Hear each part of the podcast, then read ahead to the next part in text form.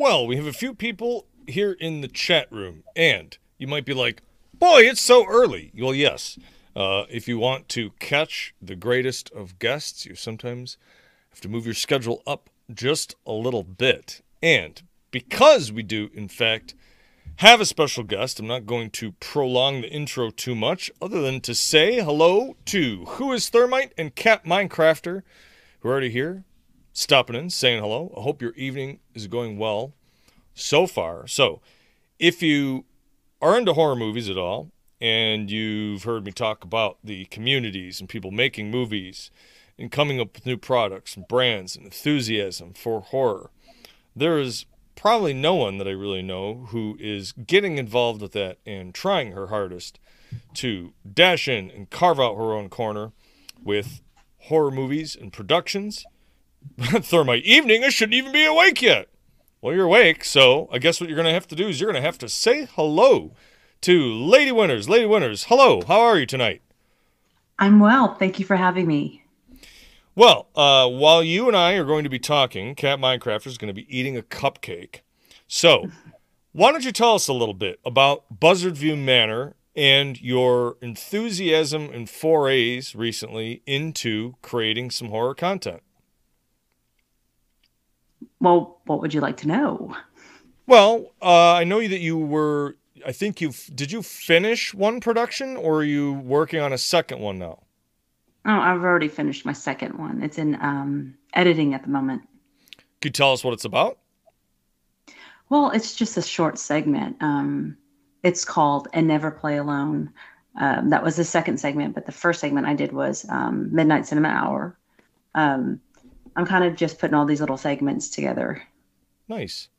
And have you encountered any, um, I would say, particular difficulty um, in trying to do this stuff as somebody who's kind of, I'll say, a new indie filmmaker? Um, you know, have you encountered any any challenges on the production side of any of this? Well, not really, because when you do it yourself, you are the production. You are everything. You wear so many different hats. Um, when you're just starting in the way I am, you're pretty much alone and you have to figure it out as you go. But I've been fortunate enough that, you know, I've made kind of connections with people who help kind of guide me, but still they're there to guide me. But like I said, you're still doing it yourself, though, if that makes sense. Yeah. Mm-hmm. Yeah. And we have King Dinosaur 69, Black Cat Poppy, who are also stopping by. Uh, and by the way, you can follow Lady Winners as Labalana underscore T on Twitter. And well, you're are you Buzzard View Manor on Instagram? What's your I can't you know what? That is so funny because I don't even really even remember it. If things are a blur. things are a blur. I don't even know my username. on, on Instagram, you can probably just find me at just pound sign Buzzard View Manor. You could find me very easily on Instagram. I'm so sorry. I think it's like Lady Winters. I don't know. just look for the look for the familiar icon. Yeah. Senthrakaze stops in also with a hello. Senthrakaze, how are you doing? We're talking with Lady Winners tonight. Uh, Lady Winners also, I'm curious to know. So, in terms of in terms of horror in general, do you think there is still sort of a stigma of oh, you make those sort of movies, or do you think that that's matured a little bit and it's more acceptable now and not looked at as a I don't know, a Euro weirdo, bizarre person if you're really into that sort of thing? Well, I feel that there's still a mixture of a lot of that still, but I think it's more within the film industry and filmmakers. Um, I think that the audience is more open to it now. There are the people that I like to call that they like to enjoy horror behind closed doors without anyone knowing that they're fans. Um, it's just so weird to me. I, I don't understand that. Like it's almost like, oh my gosh, we're watching a porno. It's horror, guys. You know, people like to be scared, and I don't care what background or what kind of lifestyle you come from. People love horror. You know, um, and that's just something about the genre that just pulls people in. But now, to refer back to your question about uh, kind of this look down upon, I think that's more within filmmaking And so I'm interested both in yours and maybe also the people in chat's perspective on this, but I often wonder if there's a little bit of a I don't know, almost like a labeling problem because I, I think for example, okay, Alfred Hitchcock and a lot of it was listed as suspense, but a lot of those elements are horror elements. And do you think that like what happens is so often that when somebody hears, oh, it's a horror movie, that it's a schlocky splatterfest sort of a thing rather than look some very highbrow intelligent like it, it isn't a genre that you can just so easily and narrowly define like that. And i wonder why that doesn't get like why that's still around and people still don't get that. Well i think within filmmaker like filmmakers um you have some people within the genre that okay like for example we basically all love Jack Frost, that crazy snowman movie. Okay. And that was a fun film, you know? It really is. Like you watch it, you crack up. It's just like a horror comedy. And so today there are people out there that are making what I call like shit films. Um, they, I don't even know if I should be saying this, but let me kind of just say it without offending anyone. Um, so they raise a whole bunch of money and it's like okay well where's your money going because your film looks awful and they don't really care about the art of it and so i feel like it's people like that that kind of give indie filmmakers like a bad label mm. See because back then like movies like jack frost these these guys they cared about their film they were having fun but they still cared about their film do you think there's too many people who are trying to make a movie like that on purpose? Do you think some of them are afraid maybe to try to be serious with it for fear that if it isn't quite so well done that they'll get they'll get laughed at rather than laughed with? Well, I'd rather go out trying than being a coward. I mean, so would I, but I You know, what I mean? Like yeah. it's like what if you're trying so hard and you're like, I'm going to be a serious artist? And what if you make something totally funny that it's brilliant by accident? I'd right. rather, you know, give it a go around like that. Yeah, I mean, I would rather just be earnest and just tell the story that you want to tell yes. rather than trying to, you know, Santrakaze comments and says because it's hard to change minds. And I think that's also true. People get yeah. into a mindset, you know, of something like that. Oh, well, I saw, oh, it's all Friday the 13th level stuff. Like, yeah, but, it, but it's not. I mean, you can have romance movies or dramas or anything like they're not all the same i mean they don't all tell the same type of story i mean you can have dramas that are very lighthearted and you can have dramas that are emotionally brutal right um you know king dinosaur mentions ed wood and i think that's sort of a perfect name to sort of bring up in terms of trying something earnest that even if it kind of goes off the rails a little bit still can become beloved um do you have any? So you bring up Jack Frost. Do you have any other movie that you can think of where I don't want to say it's the inverse of that, but where they they tried really hard and it turns out to be creepier and more serious than than its production would have you believe. And if that's a confusing sort of a statement, I'll say for me, the movie that epitomizes that is Dark Night of the Scarecrow because it was ah, a made it was a made for TV movie and it's terrifying. Like it's good, right? Yeah. Um. So I don't know if you have any picks of anything like that that maybe maybe other people could could check out. Well, Dark Night of the Scarecrow is one of my favorite films. Um, I love it. yeah, it, there's just something very soothing and simple um, some of the best horror films are simple horror films. I mean, look at Ti West. He makes mm. some of the most simple story. It's simple, but it's still really good. Like um, House of the Devil. Right. Mm-hmm. And I wonder if there's a little bit of, I'm going to hesitate to say following the money, but obviously you get the sequelitis and you get things where they sort of just cut and print because it's, you know, the Conjuring movies or whatever, where they can just kind of you know put those out. But for for me, and and I'm also interested in your perception on this, but to me, horror and sci-fi, where they sort of intermingle, is that outside of science fiction just being space lasers and robots, there's an examination of the human condition. And I feel like horror, when horror is really good, does the same, just with some slightly different props, if that makes any sense. Yeah. You know? I would have to agree with you. Yeah, I think so.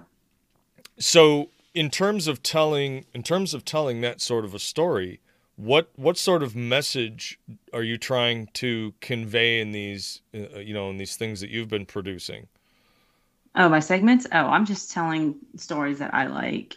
Um I've always been very fascinated with the supernatural. It's very obvious i always say that spiritual horror is my favorite. Um you know some people you know just they're like oh whatever you know that stuff is boring. But to me you know i'm one of those kids that i grew up watching Vincent Price and stuff like that. And so I don't know. It's, it's really hard to just put into words exactly what I'm doing. I'm doing, I'm trying to do the stuff that I loved when I was growing up, but on an indie budget. do have you ever seen um, something like uh, the movie Session Nine? Yeah. Yeah, I, I think I think it would be it would be interesting if they could get back towards some stories like that rather than some of the stuff that relies just either on jump scares or everything just being flat oh it's demonic and right. in terms of people who are in it for the art what do you think are some simple elements that are maybe missing or or good examples of real art and craftsmanship, you know, ship in that regard uh, with with mo- with some newer movies. If there's anything that you know that comes to mind, something.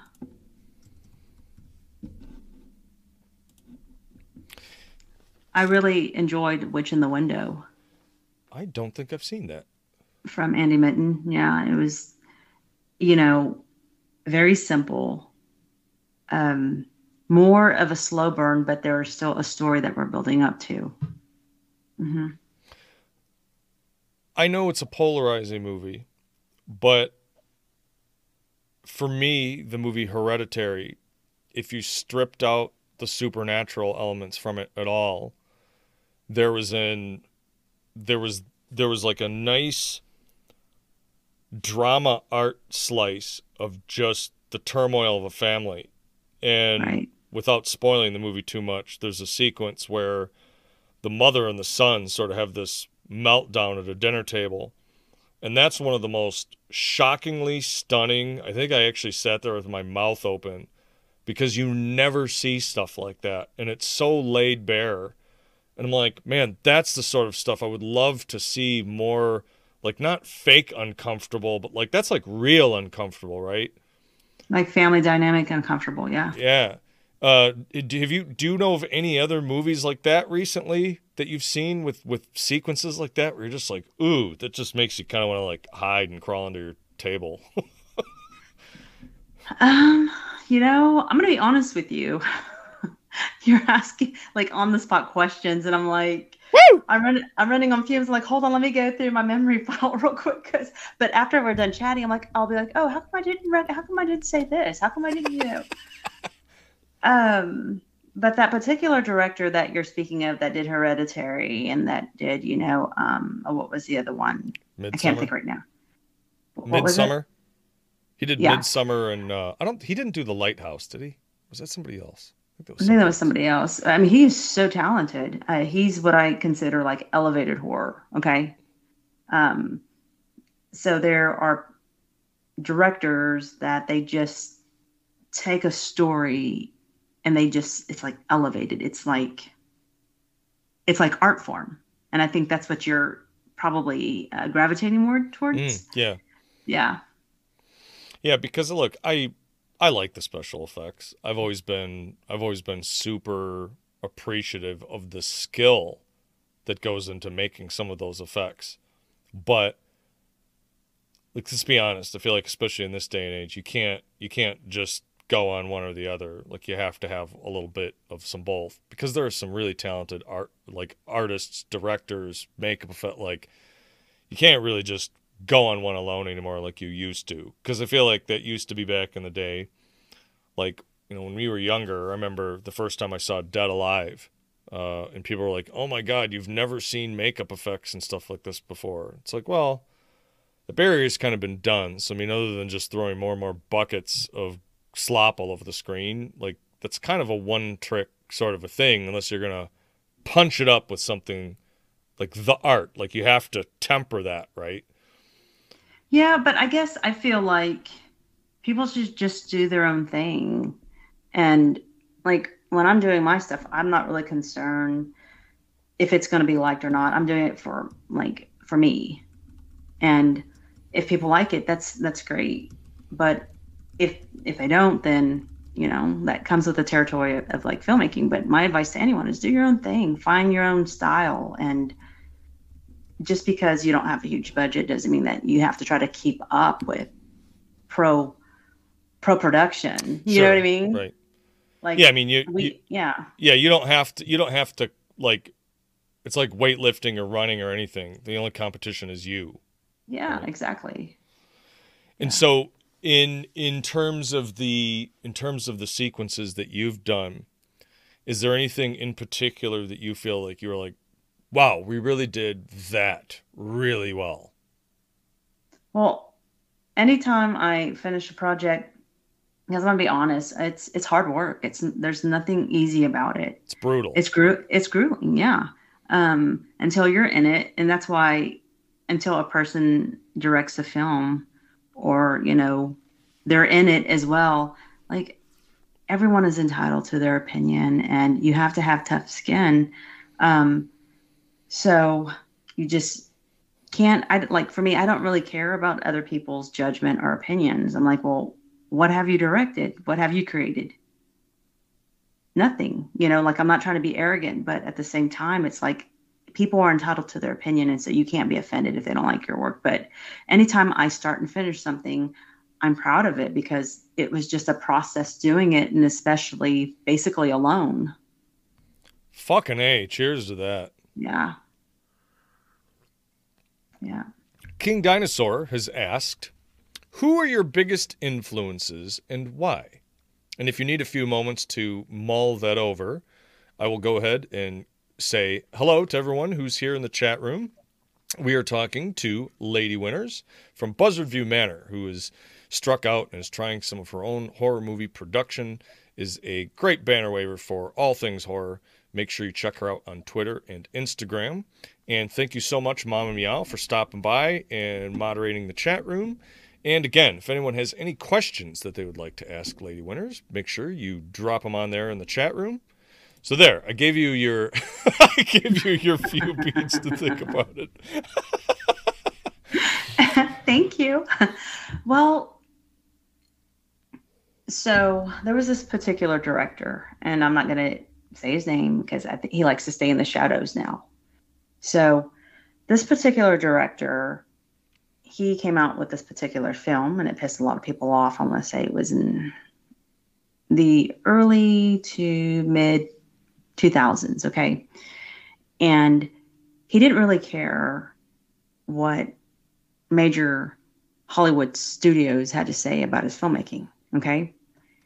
He was this cavalier and just made this extreme film.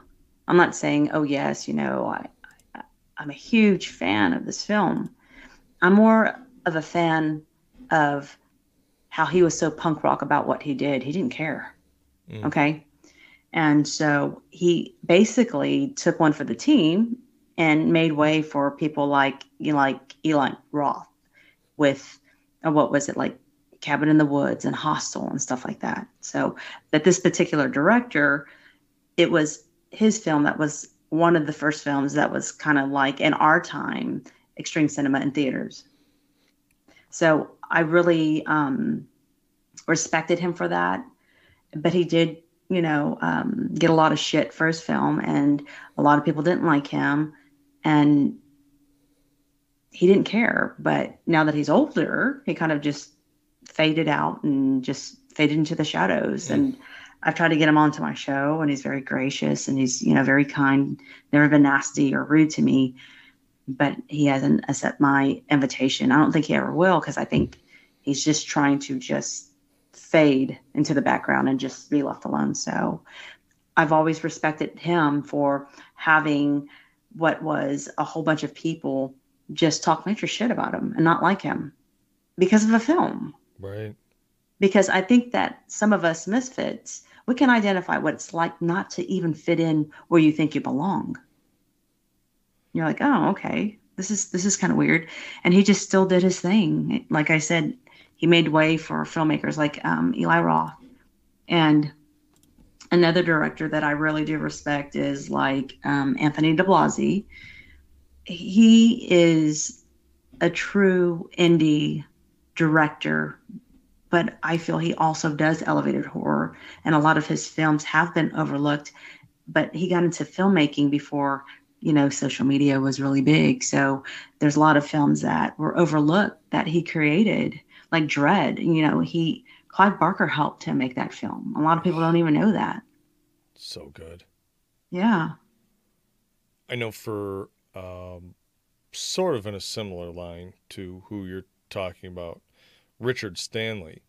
So he comes out and his first horror movies are kind of these indie horror movies, and he did Hardware that just sort of took a lot of people by surprise. And the guy rockets up the Hollywood chain, and the next thing he's making these huge money blockbusters, and like everybody turned on him.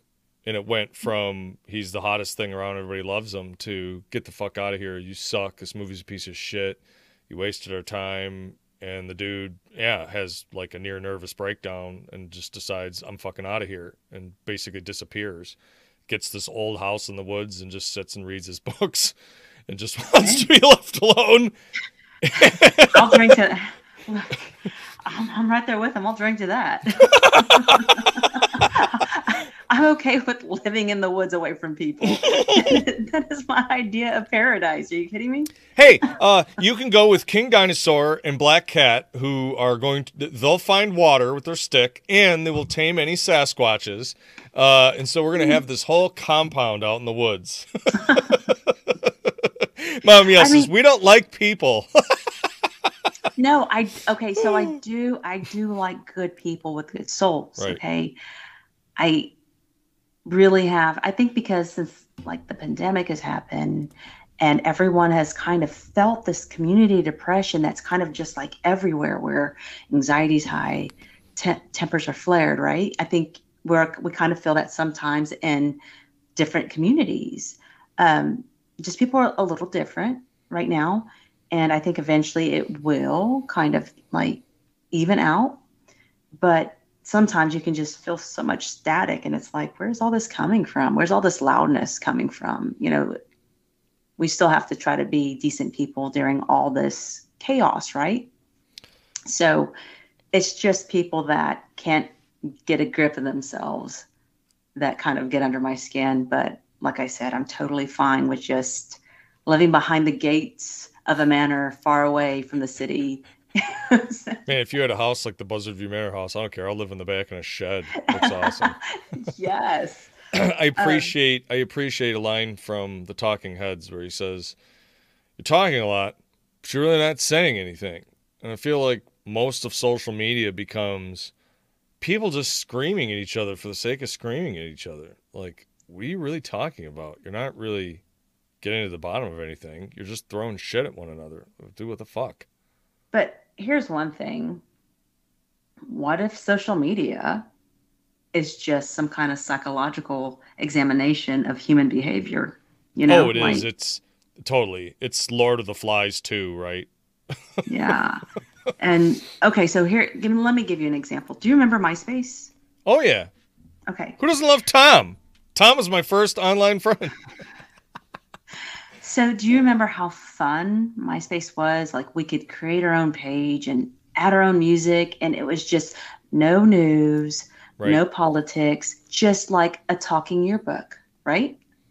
Like, right. not basically like a talking yearbook, but we could keep track of each other, and it was fun. Okay, so that was really great. And then this thing happened at the college campuses called Facebook, and then slowly people were leaving MySpace. Okay. And then almost everyone was gone from MySpace. But if you went back to MySpace, there were people that still had MySpace accounts. And you're like, oh, ew, I wouldn't associate with these people. Like, who are these people? I feel like all those people now, it kind of just exploded on social media. It's like, oh, y'all all came from MySpace. Hello. Well, and it's funny it's called MySpace. There's nothing about Facebook that advertised that being your space at all. Yeah, it's, it's, not. It's not. Um, it's not. You know, Mom Meow says I used to pay to get create MySpace profiles for people to get them all decorated. Yeah, and that was like the the the good and bad about MySpace too, right? Is they eventually had real bad hacking problems and all sorts of stuff. I mean, but that was like that was I feel like that that beginning of the tidal wave before the internet became a money thing and now it's all yeah. google ad dollars and bullshit. You know it used to be a little more i don't know maybe in some ways it used to be almost more like horror right? It used to be look people were doing it for the the, the fun and the connection and then once the money players get involved they want to push all that shit out of there and it's no you're just going to play the way we want you to play because we, we want to make all the, the money and fuck you. So so let me ask you a question now. How do you feel, or what is your opinion? What do you think is going to happen to the theaters? Are they still going to be booming, or are we seeing the theaters die out? I think, I don't think they're going to go away. I think, and I would hope that what's going to happen, though, is some of those complexes that showed 80 bazillion movies at all hours of the day at 90 million time slots forever and ever and ever. I think some of them are going to downsize back into the smaller art art house theaters like we used to have, which yeah. I, I would say arguably was a better experience anyway. You know, you had the people who went there because they were really interested in seeing the movie. Like I like look, I, I get it, you have kids, you want to take them to see some cartoons and stuff, and that's fine. But like on the same token, if you really want to go see a really good quality movie and you're in there and nobody's really paying attention. They're throwing shit around, doing whatever. Oh, it's not the yeah. same. Like in 18 bazillion, like I liked going to Londi Londi theater equals cinema. Yes. Um, you know, we used to have this old theater around here. It was called the Roseville. And, it, and, and they used to joke and call it the Roachville because it was kind of beat up. It's kind of run down. But God, it had that charm to it. And when you walked in there to watch a movie and the like, it, it sucked you in and it, and it's not like that in the new theaters anymore. Right. So I don't think they're going to die and go away. I think they will just change, like a lot of stuff changes, because that right. aspect of going and watching that together, like it's a, it's there's nothing else that replicates that, right? Well, so in my first segment, Midnight Cinema Hour, I um, it's at this theater and I just wanted to show viewers the kind of theaters that I went to as a kid growing up.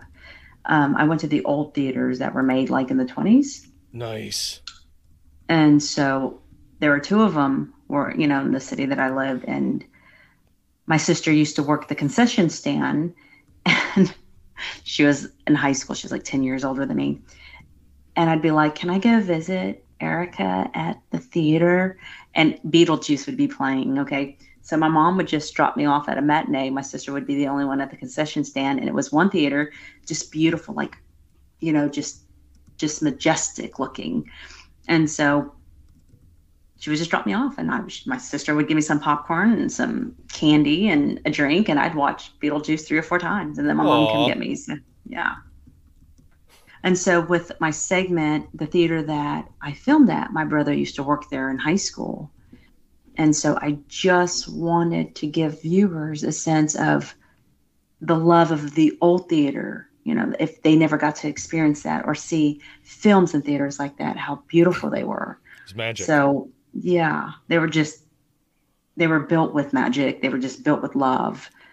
the, so the that quiet sense, you know, there used to be because that was the other thing.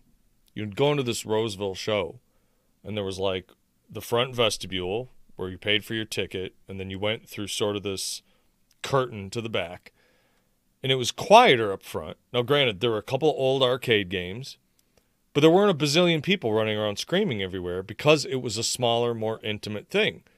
right. And then when you went to the back, the concert, like it was those classic old school theaters. And I just hope and think that there's going to be more of those that come back rather than these bazillion plex uh, sort of things.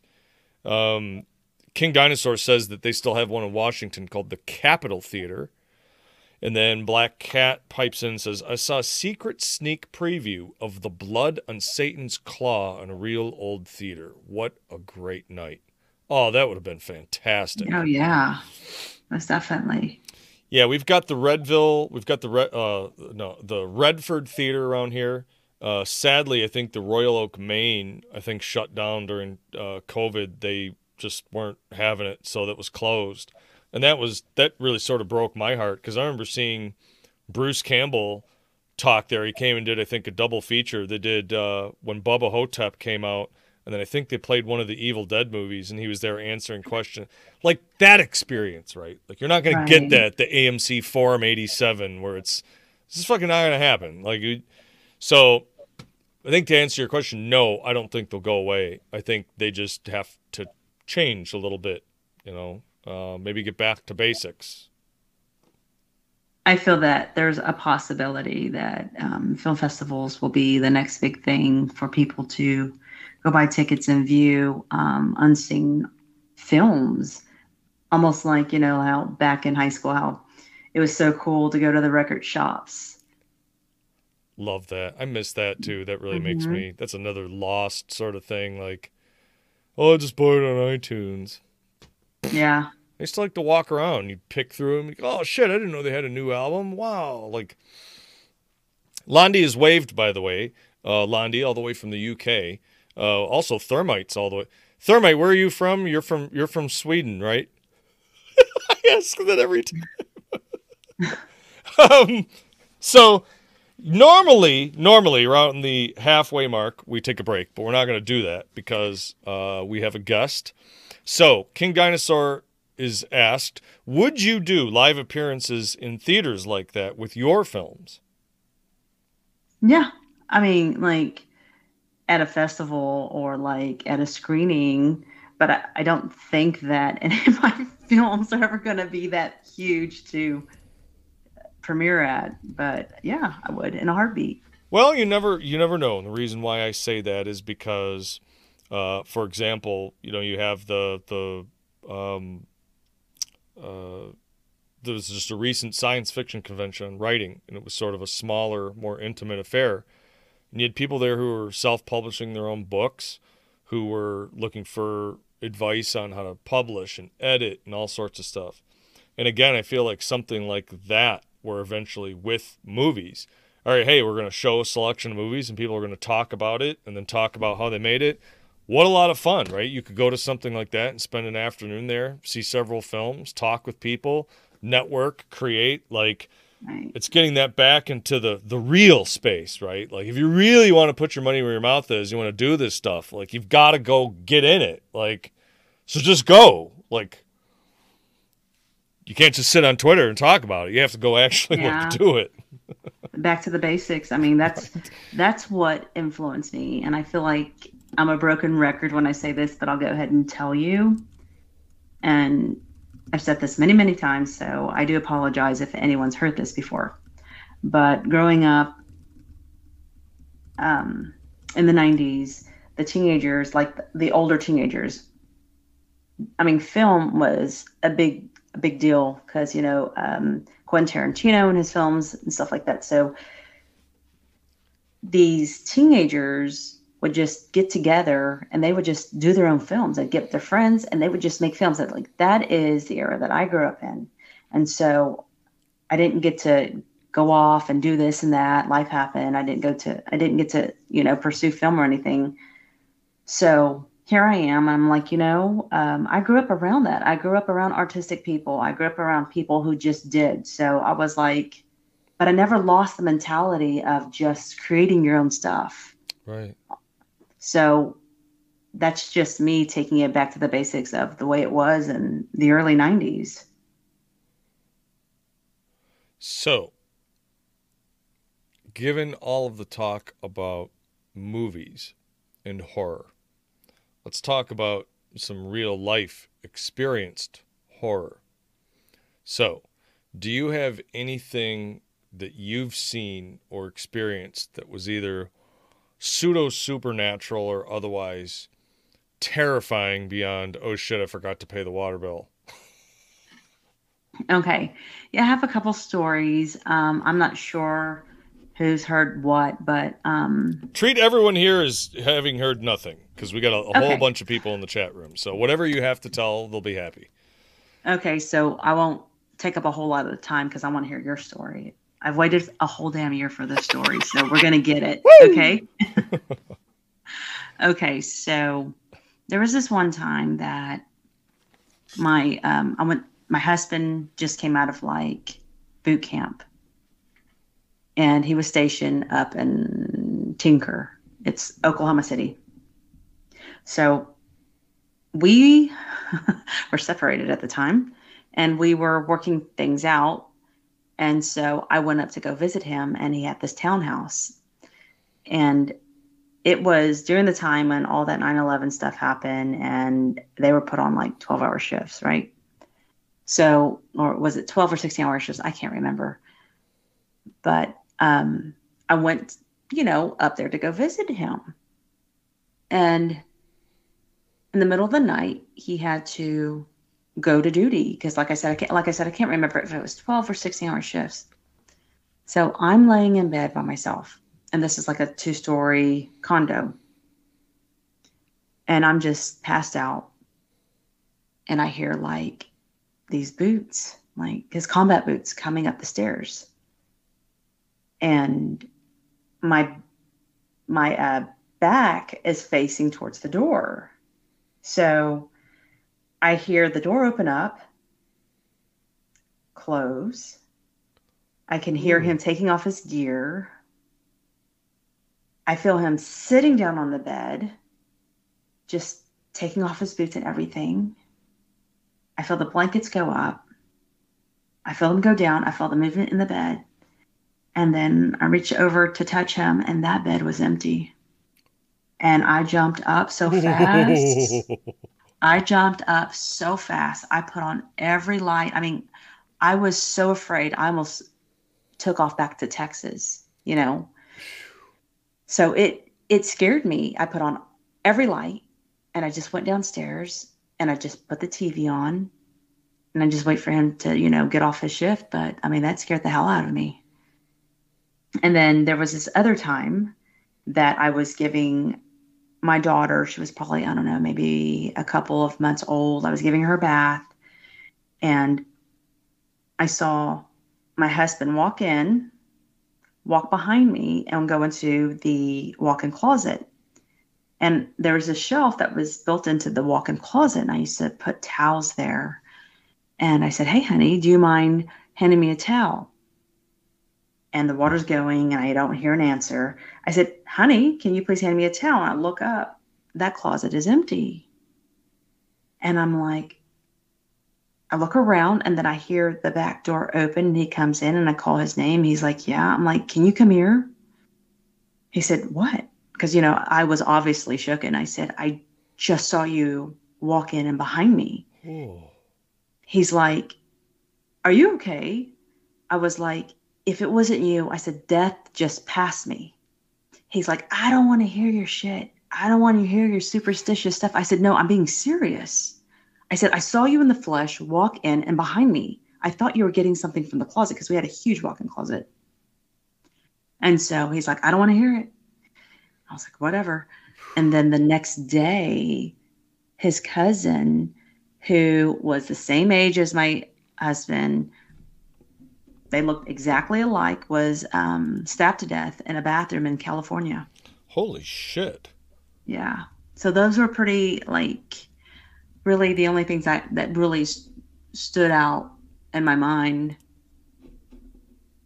That's like when you when you see or you experience something like that, you're just like, what the fuck do I do? Well, I think what it is is that when things occur, they happen unexpectedly. Like you're not looking for it. Okay. It's almost like think about going to the grocery store and running, like when you think of someone, oh, I wonder how that person's doing. And then you run into them the next day. Like, Right. you know what I mean? It's just, you don't go looking for things like that. It just happens when you least expect it. So, um, I I had a period of time where I was living with my father. It was just me and my dad in his house. And I was probably 23 ish at the time, 22, 23. And I got a massive infection in one of my teeth. And it got worse and worse, and it was excruciatingly painful. Um, I had a really bad year that year. I had a lot of illness. Uh, I had some surgeries and stuff. It was just I was really wrecked up. And so I get this issue with my tooth. And they're like, "Well, we can see you on Monday. So you just got to try to ride it out over the weekend. We'll give you prescriptions for some painkillers. Try the best you can." And so on a Friday night, dad goes to bed. I take some painkillers. I go to bed. I wake up at like, I don't know, midnight or so. And my God, my face is just pounding. It hurts so bad. I'm telling you, like, it's that madness level pain where you're like, Jesus, I can barely stand it. So I take some more pain medicine and I go out into his family room and I go to sit down in this big easy chair and watch TV. So this family room is laid out where there's a big door wall, there's a fireplace, there's a nice TV, and the back of the house goes out, and there's kind of a not like a woods, but it's just a nice area out there, right? So I fall asleep watching TV, and I wake up and I have that panic feel, like something has startled me awake, and I'm like, "What the fuck was that?" And so I turn the TV down real low. And I'm like, well, my face isn't really bothering me as much anymore. Maybe I should just go to bed. And so just before I'm about to get out of the chair, I hear this thud on the roof. Now, I've lived in a suburban, semi wooded area my whole life, so I know what an animal sounds like when it's on the roof. This was two feet, heavy feet, walking like a man walks over and stops directly above where I'm sitting. And I'm sitting there for a minute. I'm like, am I like hallucinating? Am I awake? Like, what the fuck is that? So I'm like, I look at the fireplace and I just get this feeling of dread like, don't make any sound. So I turn the TV off. I'm sitting there for a minute. I'm like, I'm going to get up and creep to my bedroom. So I get up slowly out of this chair. Now, the house is almost pitch black. The only thing you can see, there's like a little light of a clock in the kitchen. Blinds and stuff are all drawn, so you can't really see outside. So I start slowly tiptoeing through this room towards the kitchen. I get about three quarters of the way there, and the footsteps follow me along the roof. So up above me, boom, boom, boom, boom. And then as I sort of like get freaked out and stop, they stop right where I'm standing. And then it like taps. And I'm like, whatever you do, don't answer that. Don't say who's there. Don't say hello. Right. So I'm like, dude, it's. It's making the hair stand up on my arms. So I go slowly walking through this kitchen. And again, I'm like, there's these windows and stuff in there. I'm like, oh my God, I just, I'm going to need to creep slowly through the house. Now they're pacing me step by step, very slowly. And it, it sounded like somebody wearing boots. Now you could say maybe hooves, but it was two feet. It wasn't like a raccoon skittering around. Like there were heavy steps. Mm-hmm. So I get near the hallway that leads to the back of the house, where my room is at the end of the hall. And I'm standing there for a minute, and I break out in this cold sweat. And I remember the this thought of you have to get to your bedroom, and you have to get there right now. And so it's one of those things where like you're tensed, like you don't want to move. And then all of a sudden, like I just about ran. And I got about two to three steps down the hallway before those feet chased me. And I get into my bedroom. So I get into my bedroom and the feet stop right at the threshold of the room in my bedroom. Like I'm talking right at the line of the doorway. And then it starts pacing. It starts pacing back and forth along the side of my room. Like whatever it is, it doesn't like the fact that in for me, my room is my sanctuary, right? And so I go in there and I get sort of in my room, I go near the bed, I'm kind of sitting in the corner, and I'm just listening. And these footsteps just keep walking slowly and then stops right near the doorway to my bedroom. And there's the distinct sound. It's like that pressure sound of somebody sitting or crouching down and it stops right there at the fucking doorway. And I sat there for probably an hour, just terrified. I'm like, what in the fuck is going on? And so eventually, after about an hour or so, there's that same pressure, like that creaking on the roof of something standing up, and it walks over to the edge of the house there's the sound of like the footsteps turning back towards me for a minute, back away, and then there's this heavier pressure and like a scratching sound where you would have imagined it was something jumping off the roof. And then that was it. And I think I sat there and just was terrified for hours before I eventually passed out that still to this day eventually like that occasionally gives me fucking nightmares i've never experienced anything like that before i can't explain it. I went outside the next day. There were no animal tracks. There was no raccoon shit like it was not a fucking animal. I know what animals sound like. I've been around for right. my whole life. I have no explanation for that. There was no way to see inside the house. The all the windows and blinds and everything were covered. So unless they had some secret CIA spy drone where they could see in there, there's no way anybody would have been able to pace me inside that house. That is the freakiest shit I've ever experienced. Fucking all my all the hair on my arms is all standing up. well, let me ask you this: Do you think it was a ghost or a demon? I think it was a demon. Um, and the reason why I think it was a demon is because doing some of the reading and research afterwards, obviously I was in what you would consider a vulnerable state. I was in so much pain for so long that when you're when you get in that despair like it's an opening, right? Like they they look for you to be down like that and I've had a couple times since where like when I hurt my back I got to that point where I'm like, you can't lose your morale. You have to keep your spirit up. You have to keep your strength up. You have to keep your faith up because I firmly believe there is shit out there that will get you. Uh, that was spooky as hell. I, I, I have rarely been that terrified in my life. Yeah. Uh, Black Cat says, I hate to say this, but maybe you avoided the Grim Reaper. It's possible. Yeah, uh, Alchemical Dream says, "Goddamn Goat Man" or some shit. I mean, right? It's.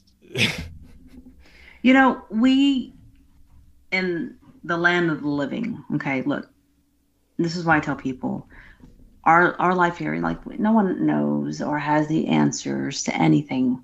Okay, but we're here in a garden, and we're going to go through growing pains our whole life from adolescence and when we get the emotions, right? Like when our hormones kick in and stuff like that. That's like the emotional part. And when you're growing up, like your legs aching and your just joints because you're stretching, like right. growing pains. But as we get older, you go through something a little bit more different. You're going to go through more growing pains emotionally. and mentally, I've always said it's also because we're aging, we're getting closer, you know, to getting older and to um, death. Right.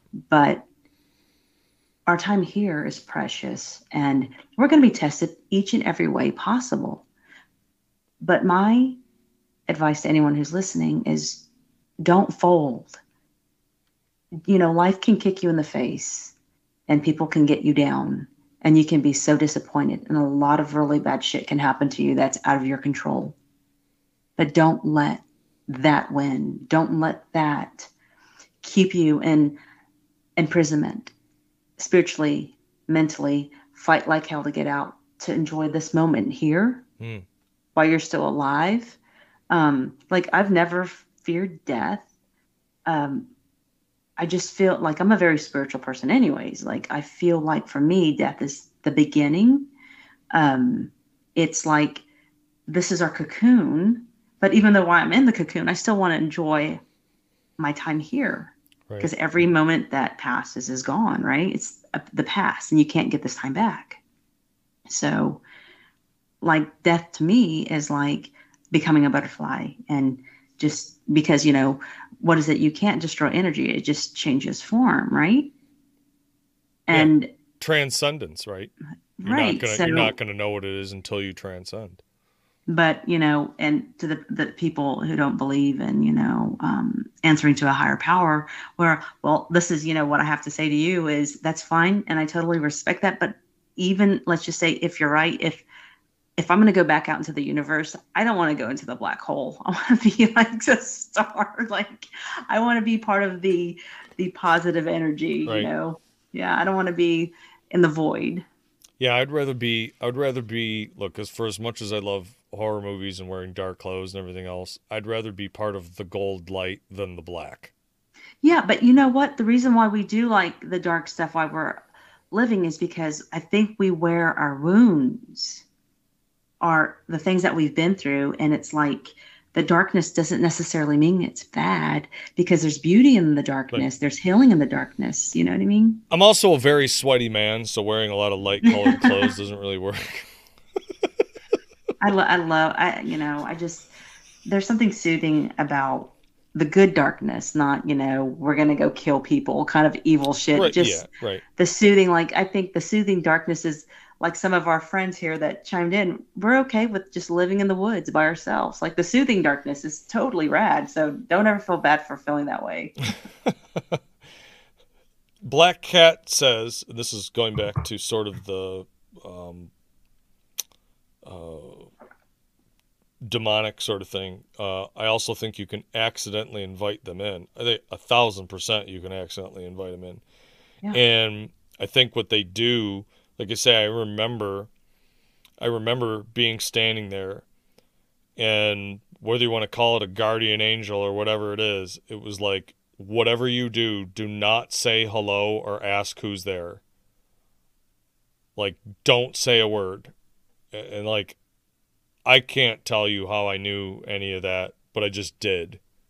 Um, and to give a little bit of background, and at some point I'll tell the longer story of this, but like, I had an artery burst in my neck that year. I got, I was fucked up. I was really, really in bad shape.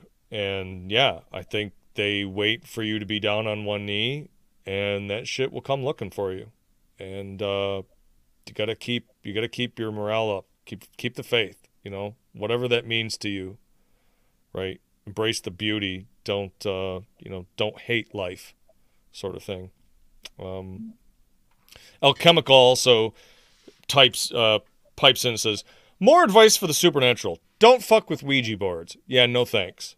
I just did a segment about it. Eh, what do you do you agree with that? yeah um Especially if you don't know what you're doing. well i don't even want to know what i'm doing if i know what i'm doing. I'm not i'm not tapping into the dark side know, like, so for me i don't necessarily believe in ghosts i believe that i believe that there's demons not ghosts um sure there's energy can like for example, we've all heard the metaphor of like when you burn toast, you know, you the toast can be gone, but you can still walk into a room and still smell like the burnt toast, or like even when you burn popcorn. I think that because of energy, there can be like residues of negative things that happen. Um, so I'm going to go really, really far off into left field here. Y'all ready? Sure, do it. So I'm, pr- I'm gonna be honest with you guys. I'm like, I'm, pr- I'm pretty damn straight edge, pretty hardcore. Like, I have tea. My, my only stimulant is really coffee. Every now and then, you know, I'll have a drink here and there. But like in the past, when I was like a teenager, of course I smoked pot here and there. Who didn't, right? We all experimented here and there. But um, but I don't really even like to be around that stuff because I'll tell you why. Um, like it drops this veil. And, and what I mean by veil is like I see the world differently. Like it's I become even more spiritual. And it's scary because it's like um maybe this was just a really horrible trick that was played on me, but um my boyfriend, you know, we're probably like 19 and we smoked some pot together or whatever. And he's like, and he kind of froze up on me. And he's like, the moon was full. He's like, can you look at the moon and tell me what you see? I'm like, what are you talking about? And so I did. Do y'all want to know what I saw? Uh oh. What was there? It, I swear, and this is why I don't like to do anything. This is why I don't do anything. It just takes me further out. It looked like a demon sitting on a throne. You know how we have Mount Rushmore? And you see the engravements of like the past presidents? Ah. so it, it, it looked it, i swear it looked like like this demon thing sitting on a throne looking down at his kingdom he's like what do you see i said it looks like a damn demon sitting on a throne he's like okay so we both saw this. It was just really weird. I don't know. Maybe that was some kind of psychological thing that we did. Uh, you know, being stoned at the same time. I don't know, but I just don't like how it makes me more spiritual and in tune with things. I just. Mm-mm. Alchemical believes that ghosts exist. Uh, says more uh, often than not they fall into the recording type where they are just stuck on repeat. I think that's true, but I think there's also a lot. Well, maybe I don't want to say a lot, but like anything, there are those that aren't, right? Uh, the only thing that I know is I don't know shit as a human. I'm still an ape man walking around knocking around rocks. Like, there's got to be stuff out there that still don't fucking know and understand. Uh, Alchemical has watched a faucet turn on by itself. Um, Black Cat says that she's personally experienced very close contact. Black Cat, you seem like you have a very open sort of spiritual mind in that regard, so that doesn't really surprise me. I'm I, I would imagine you probably have all sorts of stories. Uh, Londy's coming in with a stone. I'm not doing the stone daddy. I don't have the glasses, dude. I did a wrestling promo on one of these shows. I'm sorry. um, but that's like so. Whether it's drugs or or pain or anything like that, I think the I think the interesting phrase used was the veil and I think mm-hmm. it, you can get to a point where, yeah, when you sort of pull that back, whether that's, you know, and it could even be in a certain sense like the Ouija board stuff. That's like leaving your front door open and sort of just shouting out into the neighborhood. If anybody want to come inside, like you may say you're talking, but you don't know who's coming through the door. Like, you know, especially if you walk back out, like you don't know who's walking around doing over there. Like it's kind of creepy, right? Um, right.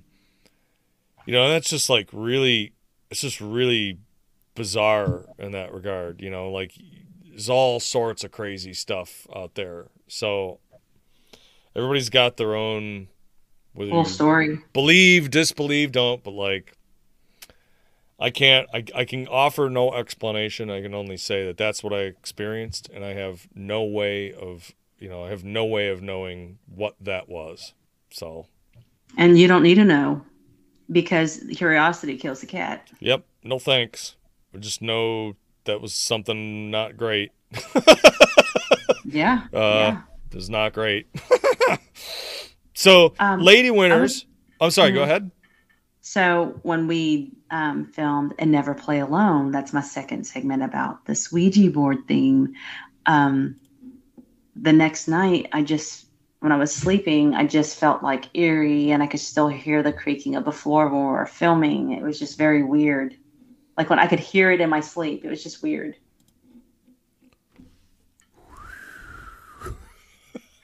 like it's like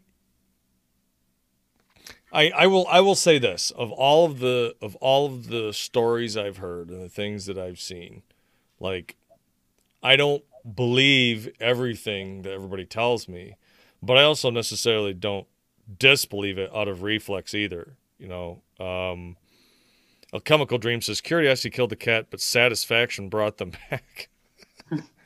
Uh, Black Cat pipes in. When the veil is open, it leaves room. I have some creepy stories that are real and would honestly be too much for most people to handle. Well, if you ever want to write those in your blog or share them, uh, this would be a great month to do that. We could read them out loud.